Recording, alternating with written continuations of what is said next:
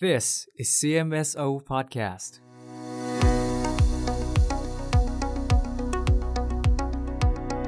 We are listening to Specialty Navigator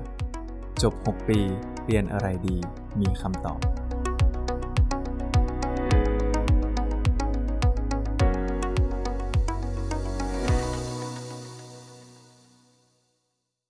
สวัสดีครับ ยินดีต้อนรับเข้าสู่รายการ Specialty Navigator รายการที่จะพาคุณไปทำความรู้จักกับภาควิชาต่างๆ ในคณะแพทยศาสตร์ครับ วันนี้ผมนักศึกษาแพทย์ สุรพัฒน์วงหาร นักศึกษาแพทย์ชั้นปีที่ 2 จากคณะแพทยศาสตร์มหาวิทยาลัยเชียงใหม่รับหน้าที่เป็นผู้ดำเนินรายการครับ ตั้งแต่ที่เราได้เข้ามาในคณะแพทยศาสตร์เนี่ยเราก็ต้องได้เจอกับวิชาหลาย ๆ วิชาใช่ไหมครับ อย่างเช่น anatomy pharmacology physiology แล้วก็ที่เราต้องเจอกันมาตลอดเนี่ยตั้งแต่เข้าปีหนึ่งมาเนี่ยก็คือ pathology นะครับซึ่งเป็นวิชาที่เราศึกษาการดำเนินของโรค การเกิดของโรค การเปลี่ยนแปลงของทิชชู เมื่อร่างกายเกิดความผิดปกติขึ้น ซึ่งในสายตาของนักศึกษาแพทย์บางคนเนี่ยเราก็รู้สึกว่าเฮ้ยมันยากจัง บางครั้งเราก็ต้องดูฮิสโตบ้าง ซึ่งบางคนก็ไม่ใช่เรื่องที่ถนัดเลย แต่เมื่อเราศึกษา เนื้อแท้ของวิชานี้แล้วเนี่ยทำให้เรารู้ว่ามันเป็นวิชาที่มีความสำคัญมาก ในการที่เราจะวินิจฉัยโรคต่างๆ และควบคุมการทำ management ต่อไปกับผู้ป่วยนะครับ ดังนั้นเนี่ยเราจึงมีหมอเฉพาะทางที่ทำงานทางด้านพยาธิวิทยาโดยเฉพาะ ก็คือ pathologist นะครับหรือพยาธิแพทย์นะครับ ซึ่งเราหลาย ๆ คนก็รู้สึกว่า มีแค่การตรวจชิ้นเนื้อหรือเปล่า หรือก็คือเรารู้กันแค่เบื้องต้นของมันเท่านั้น วันนี้รายการของเรานะครับ จึงได้เชิญอาจารย์ท่านหนึ่งซึ่งผมคิดว่าเมื่อผมได้พูดชื่อออกไปเนี่ยก็คงจะเป็นที่รู้จักของนักศึกษาแพทย์ ในมหาวิทยาลัยเชียงใหม่ วันนี้แขกรับเชิญของเราก็คือ ผู้ช่วยศาสตราจารย์นายแพทย์ คมสันวรรณใสหรือพี่สันของพวกเรานั่นเองนะครับ สวัสดีครับ สวัสดีครับครับ อาจารย์ครับช่วยแนะนำตัวให้หน่อยได้ไหมครับ ครับก็ชื่ออาอาจารย์คมสันวรรณใสนะครับ ตอนนี้เป็นตำแหน่งผู้ช่วยศาสตราจารย์นะครับ ก็ ปฏิบัติหน้าที่เป็นอาจารย์ ประจำภาควิชาพยาธิวิทยานะครับ คณะแพทยศาสตร์ มหาวิทยาลัยเชียงใหม่นะครับ ตัวตัวเรียกพี่ว่าพี่เนาะตัวพี่เองก็จบสาขาพยาธิวิทยากายวิภาคนะครับ จากคณะแพทยศาสตร์มชของเรานี่แหละนะครับ จากนั้นก็ได้มีโอกาสไป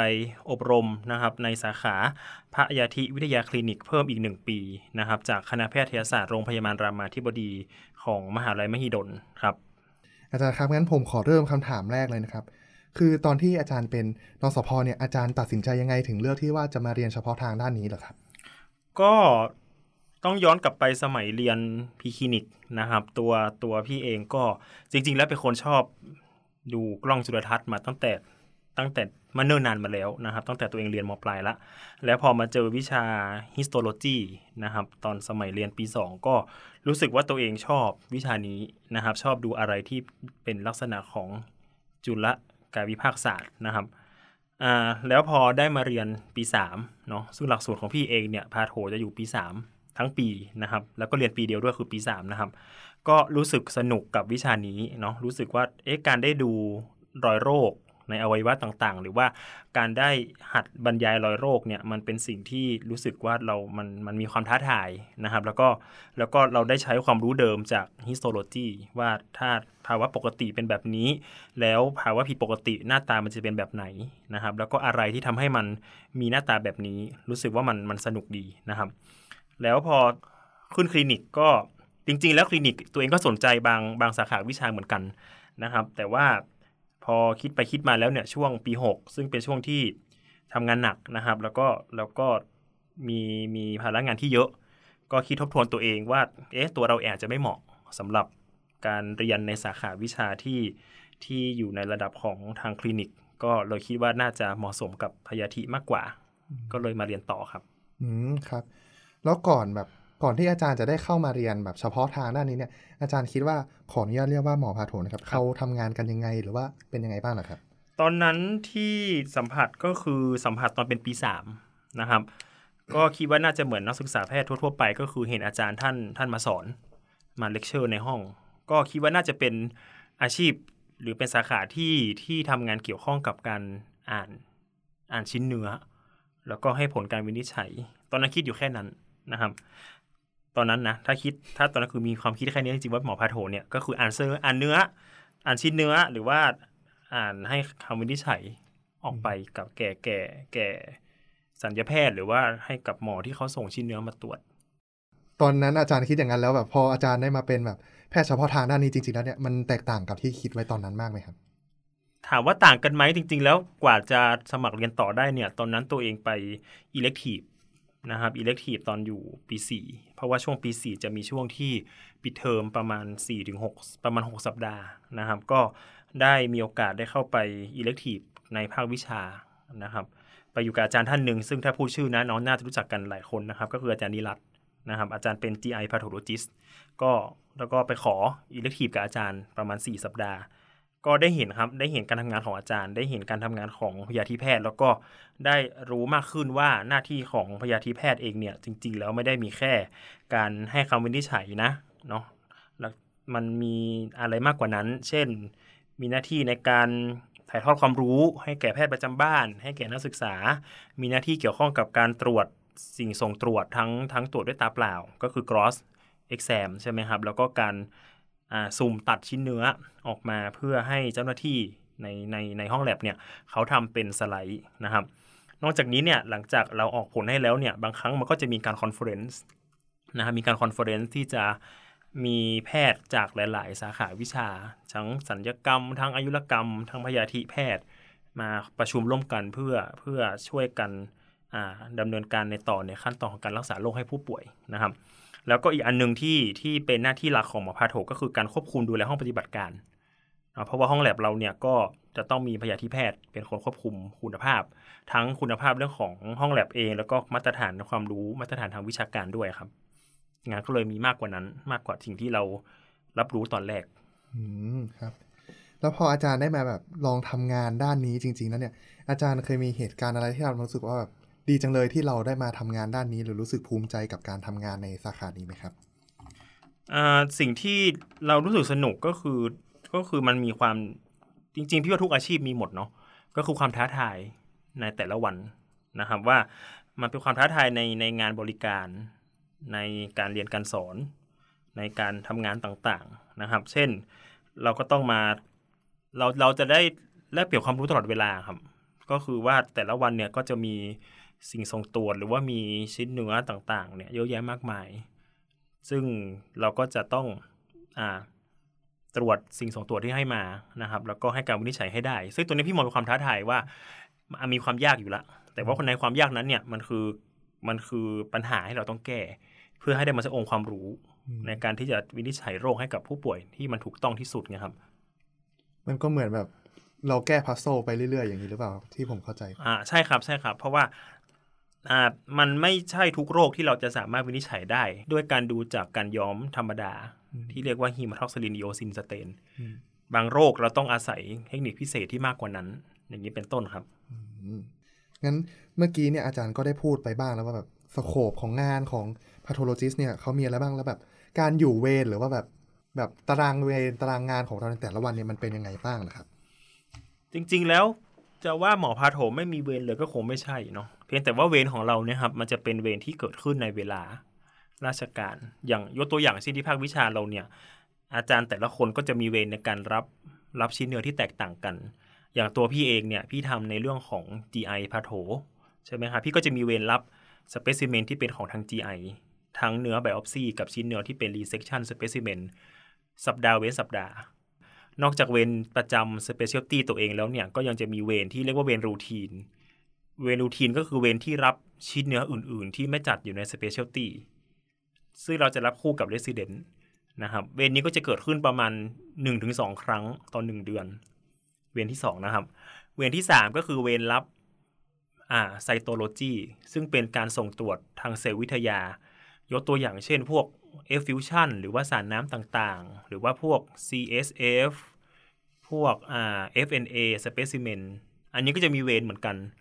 ก็เกิดขึ้นประมาณ 2-3 ครั้งต่อ1เดือน อันนี้คือเวรที่ 3 เวรที่ 4 ที่ได้รับคือเวรตรวจศพ autopsy นะครับ ซึ่งก็นาน ๆ ทีก็จะมีเคสเข้ามา ซึ่งซึ่งเราก็ต้องมีหน้าที่นี้ด้วยในการตรวจศพนะ ดังนั้นจะเห็นว่าเรามีเวรทั้งหมด 4 4 วง เกิดขึ้นในแต่ละเดือน ซึ่งในบางครั้งวงก็ห่างกัน ในบางครั้งวงก็มาชนกัน ก็มีเหมือนกันนะครับ เพียงแต่ว่าข้อดีของเราก็คือเราเราทำงานแค่ช่วงในเวลาหลักๆก็คือ8ปดโมงครึ่งถึง4ี่โมงครึ่งก็ก็ก็จะสิ้นสุดในกิจกรรมแต่ละวัน แต่ว่าถามว่ากลางคืนเราเราว่างไหมจริงๆเราก็ไม่ได้ว่างนะครับ งานเนี่ยมันไม่เสร็จในเวลาอยู่แล้ว เพราะว่าอะไรเพราะว่าสไลด์ สไลด์ที่ย้อมเสร็จเนี่ยมักจะออกตอนประมาณเย็นๆสักประมาณบ่ายสามบ่ายสี่โมง หน้าที่ของเราก็ต้องเอากลับไปอ่านตอนกลางคืน เพื่อจะออกผลให้ทันภายในรุ่งเช้าประมาณเนี้ยครับแล้วเรามีเวรนะครับ เรามีเวรแต่เวรเราเกิดขึ้นในเวลาราชการจากที่เราฟังมาเนี่ยก็คือแบบส่วนใหญ่เราก็อยากทำงานกันในตอนเช้า ส่วนตอนกลางคืนนี่ก็ยังไม่ใช่งานที่แบบโดนฟิกซ์เวลาไว้ถูกไหมครับ แล้วถ้าเกิดแบบแบบนี้เหมือนถ้าเกิดเราเทียบกับหมอ สาขาอื่นแบบเมดหรือแบบสันอะไรเงี้ยความยืดหยุ่นของเวลาของเรานี่ต่างกับเขามากไหมครับ ก็ความต่างมีอยู่แล้วครับ ด้วยความที่เราไม่มีเวรกลางคืนทำให้เราสามารถมีเวลาในการทำกิจกรรมอย่างอื่น ในช่วงเย็นเย็นหรือช่วงกลางคืนเนี่ยมากขึ้นนะครับถามว่าเราเราอย่างที่พี่บอกเนาะเราไม่ได้ว่างในการที่จะไปทำอย่างอื่นได้เยอะ เพียงแต่ว่าเราสามารถจัดการเวลาในการทำงานได้ดีกว่า เช่นวันนี้เราจะต้องอ่านออก เราต้องอ่านชิ้นเนื้อเพื่อออกผลใช่ไหมครับ ถ้าเราทำเสร็จเร็วในวันนั้น วันต่อมาเราก็จะมีเวลาว่างมากขึ้น แล้วก็จะสามารถไปทำอย่างกิจกรรมอย่างอื่นได้ เช่นออกกำลังกายไปมีเวลาทำงานอดิเรกมากขึ้นอย่างเงี้ยนะครับครับ แล้วอาจารย์คิดว่าแบบพยาธิแพทย์เนี่ยแบบมีข้อดีข้อเสียต่างจากสาขาอื่นๆยังไงบ้างเลยครับ ข้อดีก็น่าจะเป็นเรื่องของการที่เรามีเวลามีเวลาส่วนตัวมากขึ้น นะครับ อย่างที่ย้อนกลับไปเรื่องเดิมเลยคือเรื่องอยู่เวรเนาะเราไม่มีเวรกลางคืน อันนี้อันนี้ก็จะเป็นเฉพาะคนละ บางคนอาจจะมีการงานเสริมที่อย่างอื่น ก็ก็แล้วแต่บุคคล แต่ตัวพี่เองเนี่ย ตอนเย็นพี่จะเริ่มจะเริ่มมีงานน้อยลงนะครับ แล้วก็จะมีเวลาได้กลับบ้าน ได้กลับบ้านอ่าตรงเวลามากขึ้นห้าโมงหกโมงเรากลับบ้าน กินข้าวกับครอบครัว หรือว่ามีเวลาไปทำงานที่เราอยากทำมากขึ้นมาเน็ตเวลาในการทำงานได้มากขึ้นนะครับเสาร์อาทิตย์เองจริง ๆ แล้วเราก็ เราก็อาจจะมีเวลาว่างเสาร์อาทิตย์เยอะกว่า เยอะกว่าแพทย์สาขาอื่นนะครับ แต่ก็นั่นแหละเนาะมันก็ไม่ได้ว่างจริง ๆ ถ้าแรงงานเราค้างตั้งแต่ช่วงในสัปดาห์นั้น เราก็ต้องมาเคลียร์งานเสาร์อาทิตย์เพียงแต่ว่ากลางคืนเรามีเวลาพักผ่อนมากขึ้นอย่างเงี้ยครับ ข้อเสียก็น่าจะเป็นเรื่องของค่าตอบแทนเราไม่ได้เยอะบางคนจะคิดว่าหมอพาโถนี่น่าจะรวย ชิ้นเนื้อน่าจะต้องราคาสูงจริงๆเราค่าตอบแทนเราไม่ได้เยอะนะครับ ไม่เยอะ แต่ก็ไม่ได้ทำให้เราไม่มีกินมีใช้เนาะก็คืออยู่ได้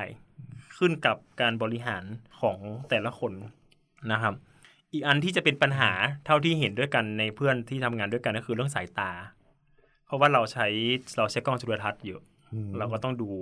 สไลด์นั้นสายตาเราต่อสู้กับแสงไฟแทบทุกวันใช่ไหมครับนั้นก็หมอพาโถคนหนึ่งก็จะมีปัญหาเรื่องสายตา ที่อาจจะเกิดขึ้นได้ได้ง่ายกว่าคนที่ประกอบ วิชาชีพในในในสาขาอื่นเนี่ยครับครับ แล้วก็อีกอย่างนึงที่ผมสงสัยก็คือแบบจากที่ฟังอาจารย์พูดมา เราก็จะมีส่วนช่วยในการไดแอดผู้ป่วยด้วยใช่ไหมครับ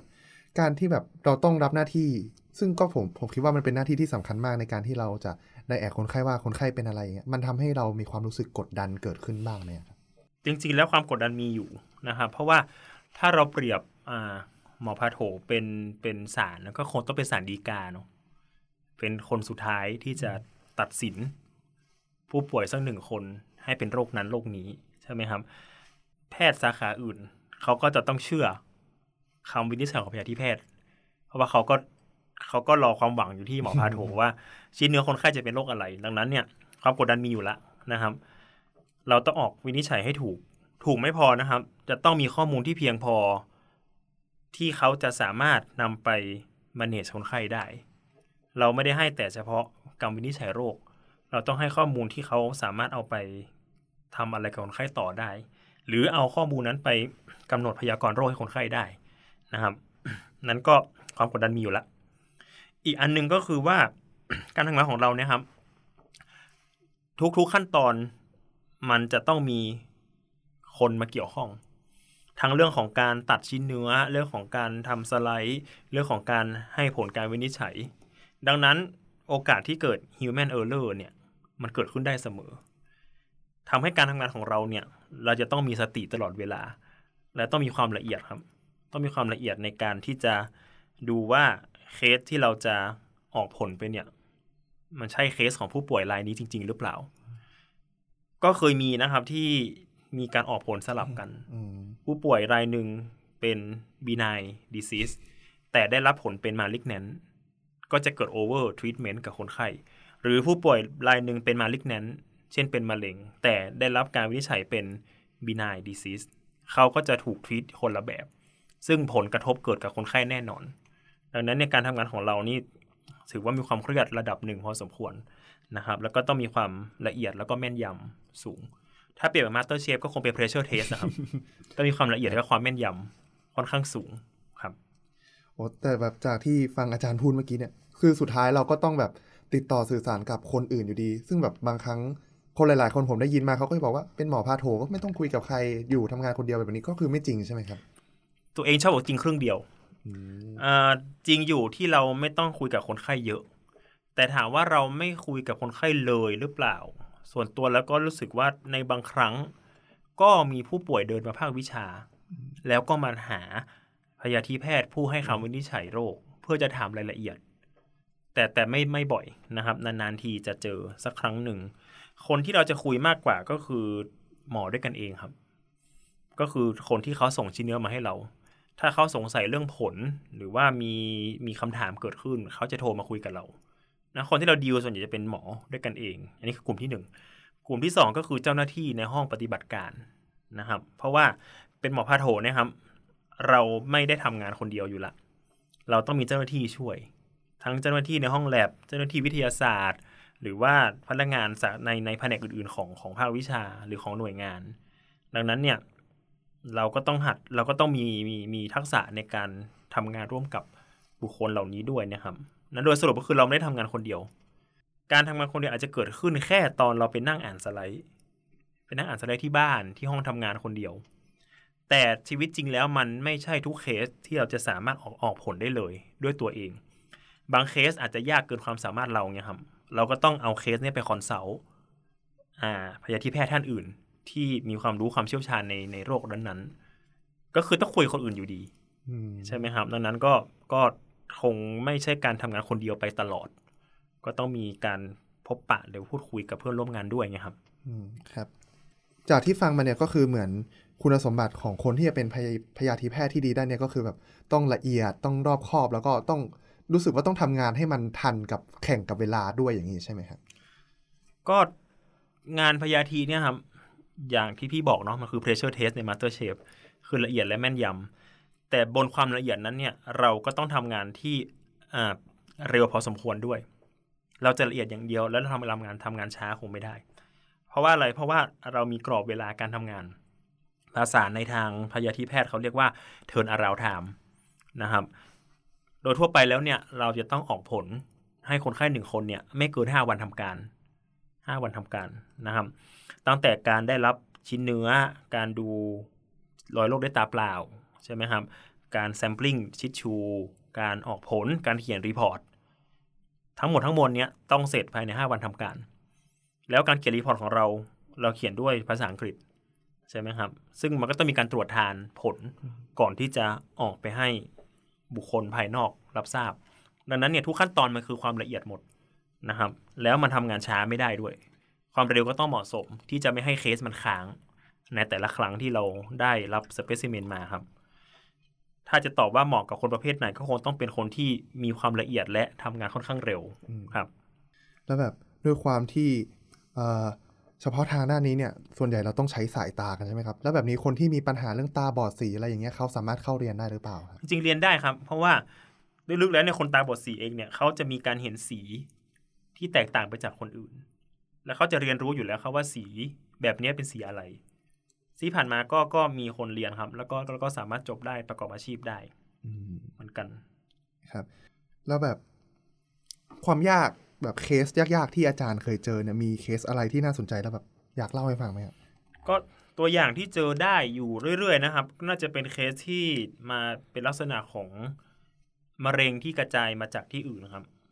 คนไข้มาด้วย liver mass หรือ lung mass แล้วพอ biopsy มาแล้วเนี่ยเป็นเป็นลักษณะของ polydifferentiate tumor คือมะเร็งที่เราไม่ทราบที่มาที่ไปอะหน้าที่ของเราก็ต้องหาครับว่าต้นตอของเขาเนี่ยมาจากที่ไหน นะครับ ซึ่งมันเป็นความท้าทายอย่างหนึ่งที่ในบางครั้งเราก็เราก็พบกับอุปสรรคหลายอย่างเหมือนกันที่เราไม่สามารถให้คำตอบคลินิเชียนได้ว่าจริง ๆ แล้ว primary tumor ของของเนื้องอกชนิดนี้เนี่ยมันมาจากที่ไหนนะครับ มันเป็นความท้าทายที่ที่ปัจจุบันนี้เนี่ยเข้าใจว่าเราเริ่มมีเรื่องของ molecular diagnosis มามากขึ้นนะครับมีการส่งตรวจที่ซับซ้อนมากขึ้น เพื่อที่จะหาคำตอบให้ได้ว่า ว่าก้อนมะเร็งที่กระจายมาเนี่ยเป็นเป็นเป็น เป็นก้อนมะเร็งที่มี primary tumor มาจากมาจากที่ไหนนะครับอันนี้ในความท้าทายเราเจอได้บ่อยๆครับ อืมครับ แล้วแบบเหมือนผมก็เจออาจารย์คมสันมาตั้งแต่ปีหนึ่งแล้ว บางครั้งผมแบบไปทำกิจกรรมด้านนอกกับคณะอะไรอย่างนี้ ผมก็ยังเห็นอาจารย์ยกกล้องไปบ้าง มันเกิดขึ้นแบบบ่อยไหมครับ หรือว่าเกิดขึ้นกับพยาธิแพทย์ทุกคนหรือเปล่า น่าจะเป็นเพราะเป็นที่ตัวคมสันคนเดียวมั้ง ที่ทำแบบนี้ เพราะว่าอย่างที่น้องบูมเห็นเนาะพี่ก็จะมีแอคทิวิตี้กับกับหลาย ๆ หลาย ๆ กิจกรรมของนักศึกษาใช่ไหมครับ ซึ่งอย่างที่บอกไงครับว่า ถ้างานเราค้าง เราต้องพยายามจัดสรรเวลาให้ได้ เพื่อที่จะทำงานให้มันเสร็จใช่ไหมครับ ดังนั้นเนี่ยก็ขึ้นอยู่กับการที่ว่างานเรามีเยอะแค่ไหน คนอื่นที่เขามีเวลาที่จะจัดงานกับงานได้ดีพอ กว่ากว่าตัวพี่เองเขาอาจจะไม่ต้องแบกกล้องสุทัศน์ไปที่อื่นก็ได้ แต่ตัวเองยอมรับว่าบางทีงานเราก็ล้นมือจริง ๆ งานนั้นก็ต้องทำงานนี้ก็ทิ้งไม่ได้ ก็ทำให้เราต้องเหมือนเราต้องแยกร่างให้ได้ในเวลาเดียวกันครับใช่ไหมครับ เป็นข้อยกเว้นก็แล้วกันคนอื่นเขาอาจจะไม่ทำนะอืมแต่ที่พี่เห็นบ่อยๆก็คือ ทุกคนก็จะซื้อกล้องจุลทรรศน์นะครับ ไว้ที่บ้านครับ ไว้ที่บ้านครับ เอาไว้ทำงานส่วนตัวที่บ้าน พี่เองก็ซื้อเพื่อนพี่ก็ซื้อไว้ที่บ้าน เราก็จะสามารถเอาตัวสไลด์เนี่ยไป ไปไปอ่านที่บ้านได้ แล้วก็ออกผลได้ ซึ่งปัจจุบันออกผลมันง่ายครับ มันพิมพ์ในอินเทอร์เน็ต แต่ละแลบก็จะมีระบบอินเทอร์เน็ตของตัวเอง เราสามารถพิมพ์ผลที่ไหนก็ได้ที่มีอินเทอร์เน็ตขอแค่มีเน็ตกับกล้องนะครับ แต่ว่าเท่าที่พี่เคยเห็นก็คือว่าที่สถาบันอื่นทางกรุงเทพเนี่ย ปัจจุบันเนี้ยเขาไม่มีการใช้กล้องแบกไปแบกมาละเขาเป็น e สไลด์อืมก็คือเป็น digital file แล้วเขาสามารถ consult หรือว่าอ่านสไลด์กันผ่านระบบคอมพิวเตอร์ได้ เหมือนสมัยที่น้องบูมเรียน lab patho ตอนปีหนึ่งที่ดูสไลด์แบบนั้นนะครับ ก็ก็ก็มีเหมือนกันที่ทำแบบนั้น ครับ ที่จริงตอนเบื้องต้นเนี่ยอาจารย์ก็พูดไปแล้วว่าแบบนักพยาธิแพทย์เขาก็ไม่ได้ทำแค่สองชิ้นเนื้อ แต่ว่าอยากให้อาจารย์ช่วยขยายหน่อยได้ไหมครับว่าแบบนอกจากที่แบบสองชิ้นเนื้อเฉยๆพยาธิแพทย์เขายังทำอะไรกันอีกครับ ก็นอกจากงานสองชิ้นเนื้อคือหลายๆคนอาจจะมีความเข้าใจผิดเกี่ยวกับพยาธิแพทย์ว่า จะต้องดูชิ้นเนื้ออย่างเดียวหรือเปล่าใช่ไหมครับ จริง ๆ แล้วเนี่ยเอ่อหน้าที่ของเราเนี่ยมันมีทั้งงานบริการ หนึ่งงานบริการนะครับ อันที่สองก็คืองานสอนครับแล้วก็เรื่องของงานวิจัยนะครับ ในส่วนของงานบริการแน่นอนก็คือการให้คำวินิจฉัยโรคจากสิ่งส่งตรวจที่มาจากผู้ป่วยใช่ไหมครับ นอกจากนี้เนี่ยเราก็ต้องมีความรู้ในเรื่องของการจัดการ หรือว่าการบริหารห้องปฏิบัติการด้วย เพราะว่าส่วนนี้สำคัญนะครับ โรงพยาบาลเนี่ยก็ตามที่ต้องการรับต้องการการรับรองมาตรฐานคุณภาพทางทางโรงพยาบาลเนาะที่เขาเรียกว่า HA อะครับ ถ้ามีแลบพาโถแลบนั้นจะต้องผ่านแต่ต้องผ่านการตรวจประเมิน ถ้าไม่ผ่านโรงพยาบาลจะไม่สามารถขอการรับรอง HA ได้ ซึ่งหน้าที่เนี้เป็นหน้าที่ของหมอพาโถครับ ที่ต้องมาบริหารจัดการในเรื่องนี้ เพื่อให้แลบเราผ่านการตรวจประเมินให้ได้นะครับ แล้วก็มีเรื่องงานวิจัยด้วย ถ้าเป็นอาจารย์ในโรงเรียนแพทย์ก็ต้องมีงานสอนที่เพิ่มเข้ามา สอนนักศึกษาแพทย์ สอนแพทย์ประจำบ้าน สอนแพทย์ใช้ทุน หรือต้องมีการสอนเจ้าหน้าที่วิทยาศาสตร์ที่เขา ปฏิบัติงานในในภาควิชาด้วยเนี่ยครับ งานบริการของเรานอกจากนอกจากอ่าอ่านสไลด์แล้วนอกจากงานดูแลห้องแลบแล้วเนี่ย เรามีการตรวจศพด้วยนะครับ บางคนอาจจะไม่ทราบเนาะพยาธิแพทย์มีหน้าที่ตรวจศพ แต่จะเป็นศพที่ไม่ใช่ศพคดีอะครับที่ที่ไม่ใช่การตายผิดธรรมชาตินะเราก็จะมีการตรวจศพด้วย ส่วนใหญ่ก็จะเป็นการตายในโรงพยาบาลที่ที่ เขาต้องการดูว่าผู้ป่วยเสียชีวิตจากสาเหตุไหนเนี่ยครับ อืมครับ จากที่เราฟังมาเมื่อข้างต้นเนี่ยอาจารย์ก็ได้พูดไปบ้างแล้วว่าแบบอาจารย์จบ เฉพาะทางพาโถมาอีกทีก็คือเฉพาะทางอนาโตมิคอแล้วมันมีเอ่อเฉพาะทางอื่นอีกไหมแล้วมันแตกต่างกันยังไงล่ะครับอ่าในในสาขาของพยาธิวิทยาเนี่ยนะครับ เราอยู่เราขึ้นตรงกับราชวิทยาลัยพยาธิแพทย์แห่งประเทศไทยนะครับ ซึ่ง ในการฝึกอบรมเนี่ยพาโถเนี่ยจะมีการฝึกอบรมทั้งหมดทั้งหมด 4 สาขาวิชาที่เกี่ยวข้องกับราชวิทยาลัยพยาธิแพทย์นะครับ อันแรกก็คือ anatomical pathology ใช้เวลาฝึกอบรม 3 ปีนะครับ อันที่ 2 ก็คือ clinical pathology ใช้เวลา 3 ปีเช่นเดียวกัน อันที่ 3 ก็คือ general pathology ใช้เวลา 3 ปี อันทีสี่4 คือนิติเวชนะครับ ถ้าเป็น anatomical pathology เนี่ย ก็น่าจะอธิบายได้ในลักษณะของการที่เป็นพยาธิแพทย์ที่ทำหน้าที่ตรวจชิ้นเนื้อ อ่านสไลด์ ให้คำวินิจฉัยโรค ใช่ไหมครับ ที่น้องๆเห็นกันในทั่วๆไปเนาะถ้าเป็น clinical pathology เนี่ย คิดง่ายๆก็คือพวกแลบต่างๆนะครับ เช่นแลบฮีมาโตแลบของธนาคารเลือดแลบของทางจุลชีววิทยา หรือว่าทางปรสิตหรือทางอิมมูโน กลุ่มสาขาเนี้ยจะเป็นจะเป็นการเรียนเกี่ยวกับการจัดการ หรือว่าการให้การวินิจฉัยที่เกี่ยวข้องกับห้องแลบต่างๆ เหล่านี้นะครับ ซึ่งเข้าใจว่าที่ประเทศไทยก็ในไทยเองก็จะมีการเทรนอยู่หลักๆ ก็จะมีที่จุฬานะครับที่จุฬาเขาใช้ชื่อว่าเวชศาสตร์ชันสูตร หรือว่า laboratory medicine มีที่ศิริราช มีที่รามาธิบดี อีกที่หนึ่งถ้าเข้าใจไม่ผิดน่าจะมีที่สงขลานะครับน่าจะมีที่สงขลาด้วยนะครับ เพราะว่าก็เคยมีเพื่อนที่รู้จักกันจบจากสงขลาที่เป็นที่นิคอพาโถ อีกสาขาหนึ่งอันที่ 3 คือ general พาโถ general พาโถเนี่ยเขาจะเรียน anatomical พาโถเนี่ยสปีครับ แล้วก็เรียน clinical พาโถอีกหนึ่งปีนะครับซึ่งปัจจุบันหาที่ train แบบนี้ยากครับ หาที่ train แบบนี้ค่อนข้างยากละแล้วก็สาขาที่ 4 คือนิติเวชนะครับ ซึ่งซึ่งใช้เวลาในการ train 3 ปีเหมือนกันอืมครับงั้นเดี๋ยวต่อไปผมก็จะเข้าแบบเรื่องที่เกี่ยวกับว่า เขาจะไป train กันที่ไหนบ้างนะครับเออหลังจากที่แบบเราจบ 6 ปีแล้วเนี่ย เราจะมีเส้นทางยังไงนะครับ ที่จะไปสู่ pathologist ได้ จริง ๆ แล้วสาขาพยาธิวิทยาเนี่ยครับเขายังถือว่าเป็นสาขาขาดแคลนนะครับ ดังนั้นเนี่ย ถ้าต้องการเรียน anatomical พาโถแพทยสภาจะบอกว่าไม่ต้องผ่านการเพิ่มพูนทักษะก็ได้ สามารถเข้ามาใช้ทุนในภาควิชาได้เลย นะครับสามารถเข้ามาใช้ทุนได้เลย นั้นถ้าเป็นแพทย์ใช้ทุน เอางั้นคิดของคณะแพทย์เราก็แล้วกันเนาะถ้าเป็นแพทย์ใช้ทุนเนี่ยครับสามารถเรียนจบ 6 ปีแล้ว สมัครเรียนต่อได้เลย โดยไม่ต้องผ่านการเป็นแพทย์เพิ่มพูนทักษะณขณะนี้นะครับ แต่ในอนาคตก็ต้องรอฟังนโยบายหรือว่าการเปลี่ยนแปลงทีอีกทีหนึ่งแต่ณขณะนี้เนี่ยจบ 6 ปีแล้วสามารถเรียนต่อได้เลย โดยไม่ต้องเป็นแพทย์เพิ่มพูนทักษะ ใช้เวลาในการเทรน 3 ปีนะครับ ซึ่งตอนนี้เนี่ยคณะแพทย์มชของเราก็มีนโยบายที่จะเพิ่มจำนวนสตาฟในภาควิชานะครับ ดังนั้นเนี่ยคนที่มาสมัครเป็นแพทย์ใช้ทุนเนี่ยก็มีโอกาสที่จะได้รับการทับทามต่อครับ เพื่อจะเป็นอาจารย์ต่อในอนาคต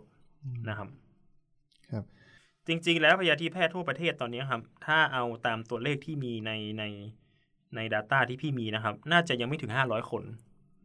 ทั่วประเทศครับ แล้วการกระจายตัวของพยาธิแพทย์เนี่ย มักจะกระจายอยู่ตามโรงพยาบาลขนาดใหญ่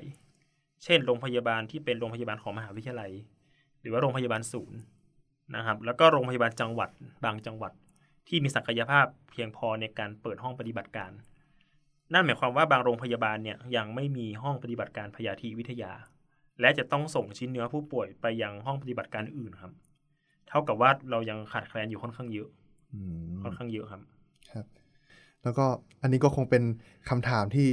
น่าจะน่าสนใจมาก เพราะว่าสมัยนี้เนี่ย AI ก็มีบทบาทกับชีวิตของเรามาก ซึ่งบางครั้งเราก็เห็นข่าวว่ามันก็มามีบทบาทในวงการแพทย์อย่างเงี้ยแล้วอาจารย์คมสันคิดว่า AI เนี่ยจะมีผลกระทบยังไงกับวงการพยาธิแพทย์ล่ะครับคงมีผลกระทบมากพอสมควรครับ เพราะว่าณปัจจุบันนี้เนี่ยเราพูดถึงการเรื่องดิจิตอลสไลด์มากขึ้นนะครับเอาซึ่งซึ่งซึ่งมันก็เริ่มเอามาแทนที่ เอามาแทนที่การที่จะต้องแบกกล้องจุลทรรศน์ ไปไปไปไปไปมามาไปอ่านเนาะยิ่งช่วงนี้มีโควิดเข้ามาด้วยมันคือ disruption อย่างอย่างอย่างอย่างเห็นได้ชัด ว่าหลายที่ต้องปรับเปลี่ยนวิธีการทำงานใช่ไหมครับ เราก็ต้องไปพึ่งพาเทคโนโลยีที่มากขึ้น ปัจจุบันนี้ก็มีการใช้ AI ในการทำงานหลายด้าน เช่นการอ่าอ่านผลย้อมพิเศษทาง immunohistochem ในบางโรค หรือว่าการช่วยวินิจฉัยโรคบางอย่างในลักษณะของโมเลกุลาร์ ด a g n o s i s นะครับแต่ยังไงก็ตามเนี่ยการดู morphology ด้วยตาของของพยาธิแพทย์เองเนี่ยก็ยังคงเป็นพื้นฐานสำคัญที่ยังต้องใช้อยู่อะครับ แต่เพียงแต่ว่าเราจะเอา AI มาช่วยsupport ด้านไหน เพื่อให้เพื่อให้การทำงานของเรามันง่ายลงมากขึ้นอืมมากกว่า พี่คิดแบบนี้นะครับ อันนี้จะเป็นคำถามสุดท้ายแล้วนะครับ อาจารย์ช่วยบอกจุดเด่นของแบบภาควิชาของอาจารย์ของมหาวิทยาลัยเราอย่างเงี้ย ให้กับคนที่สนใจจะเรียนแล้วก็แบบพูดให้กำลังใจหรือว่าพูดเชิญชวนกับคนที่กำลังคิดที่จะมาเรียนสาขาเฉพาะทางนี้หน่อยนะครับ ได้ไหมครับครับ จริงๆแล้วภาควิชาของเราเนี่ยมีการเปิดรับแพทย์ใช้ทุนนะครับ และแพทย์ประจำบ้านและแพทย์ประจำบ้าน กลุ่มแพทย์ใช้ทุนก็น่าจะเป็นกลุ่มที่จบปี 6 แล้วก็มาเทรนเลย ส่วนกลุ่มแพทย์ประจำบ้านก็คือกลุ่มที่จบปี 6 เสร็จแล้ว เขาออกไปใช้ทุนก่อน ตามขั้นต่ำนะครับสองปีสามปีก็ว่าไปเสร็จแล้วเขาก็ กลับมาเทรนต่อ ใช่ไหมครับ บางคนจะคิดว่า เอ๊ะ ฉันไม่เก่ง histo ฉันเรียน histo ไม่รู้เรื่อง หรือว่าฉันลืมไปแล้ว ฉันจะ train patho ได้ไหม จริง ๆ แล้ว ทุกอย่างสามารถเริ่มต้นใหม่ได้หมดนะครับ ไม่เก่ง histo ก็ train patho ได้ เพราะเพราะว่าเราสามารถสอนกันได้หมดนะครับ ความรู้พื้นฐานพวกนี้มันสอนกันได้หมดเนาะดังนั้นการที่เราไม่มีความรู้ histology เลย เราก็ยังเรียนได้นะครับ ก็มาเริ่มด้วยกันใหม่ อาจารย์ก็จะช่วยเพิ่มพูนทักษะในด้านนี้ให้กับคนที่เข้ามาฝึกอบรมนะครับ อีกอันหนึ่งก็คือว่าจุดเด่นของเราอีกอันหนึ่งก็คือเรื่องไลฟ์สไตล์เนาะความเป็นเชียงใหม่นะครับความเป็นความ slow life ของเชียงใหม่ ก็น่าจะทำให้มีบรรยากาศในการเรียนรู้ที่ที่ที่น่าเรียนมากมากขึ้นมากขึ้นนะครับร่วมกับการที่มี staff staff ของเรามีปริมาณมีจำนวนเยอะครับมีสิบกว่าท่าน แล้วก็ทุกท่านก็เอาใจใส่ดี ในการเทรนนิ่งนะครับในการสอน รวมไปถึงเรื่องของอนโยบายที่เราจะเพิ่มจำนวนอาจารย์ในภาควิชา ดังนั้นเนี่ยใครก็ตามที่มาเทรนแล้วมี potential ที่จะเป็นอาจารย์ได้ ภาควิชาก็ยินดีที่จะผลักดันนะครับ แล้วก็ส่งเสริมให้ให้เขาได้ได้ทำงานเป็นอาจารย์ในโรงเรียนแพทย์ ในพยาธิเชียงใหม่ต่อไปนะครับ นอกจากนี้เนี่ยจุดเด่นของภาควิชาเราอีกอันหนึ่งก็คือภาควิชาเราเนี่ย เป็นที่แรกครับที่มีการเปิดเทรนหัตถการ FNA ให้กับแพทย์ใช้ทุนและแพทย์ประจำบ้านสาขาพยาธิวิทยา นั้นใครที่มาเทรนเชียงใหม่จะได้ฝึกการทำ FNA คลินิกนะครับ ซึ่งก็มีหลายมีพยาธิแพทย์หลายท่านที่จบไปจากเชียงใหม่ ก็สามารถนำความรู้เนี้ยไปต่อยอดที่สถาบันของตนเองและไปเปิด FNA คลินิกขึ้นมาได้ ก็เป็นความภูมิใจของของพยาธิเชียงใหม่ครับที่เราสามารถ ทำให้หลาย ๆ สถาบันสามารถเปิด FNA คลินิกได้ครับอืมครับ แล้วคราวนี้ถ้าเกิดผมหรือว่าเพื่อนนักศึกษาแพทย์คนอื่นๆเนี่ยสนใจในด้านนี้เนี่ยจะทำยังไงได้บ้างล่ะครับก็ถ้าใครที่สนใจนะครับ ก็เชิญชวนให้ลองหาเวลามาสัมผัสบรรยากาศของภาควิชาเราดูนะครับ อาจจะเป็นช่วงว่างจากการเรียนหรือว่าช่วงปิดเทอมก็ได้นะครับ ถ้าเป็นรุ่นพี่ปี 4 ปี 5 ปี6เขาจะรู้จักกันในชื่อของการมา elective นะครับ ก็แจ้งความจำนงผ่านพี่ก็ได้ครับ หรือว่าผ่านภาควิชาก็ได้ว่าอ่าเรามีความสนใจแล้วอยากมาศึกษาดูงาน ซึ่งภาควิชาก็ยินดีต้อนรับทุกคนครับที่มีความสนใจแล้วอยากศึกษาดูงานนะครับเราก็จะพาชมพาดูดูวิถีชีวิตของพยาธิแพทย์สักคนหนึ่งหรือว่าดูวิธีการทำงานนะครับ ดูลักษณะของห้องแลบ ดูว่าเราอาอยู่ได้ไหม หรือว่ามันใช่ทางของเราหรือเปล่า เพื่อที่จะใช้เป็นข้อมูล ประกอบการตัดสินใจนะครับในในในการเลือกเรียนต่อต่อไปนะครับ มาดูก่อนได้ครับ ส่วนจะตัดสินใจเป็นในทิศทางไหนก็ค่อยว่ากันอีกทีหนึ่งโอเคครับ ยังไงวันนี้ก็ต้องขอขอบคุณผู้ช่วยศาสตราจารย์นายแพทย์คมสันวรรณใสหรือก็คือพี่สันที่นั่งสัมภาษณ์อยู่กับเราตอนนี้นะครับ ที่ให้เกียรติมาให้ความรู้เกี่ยวกับพยาธิแพทย์แล้วก็การทำงานของพยาธิแพทย์นะครับ ยังไงก็อย่าลืมติดตามข่าวสารของรายการ Specialty Navigator ทางเพจ Facebook CMSO Specialty Navigator พิโซดต่อไป อาจเป็นสาขาวิชาในฝันของคุณ ผมนักศึกษาแพทย์สุรพัฒน์วงหารต้องขอลาไปก่อน สวัสดีครับ สวัสดีครับ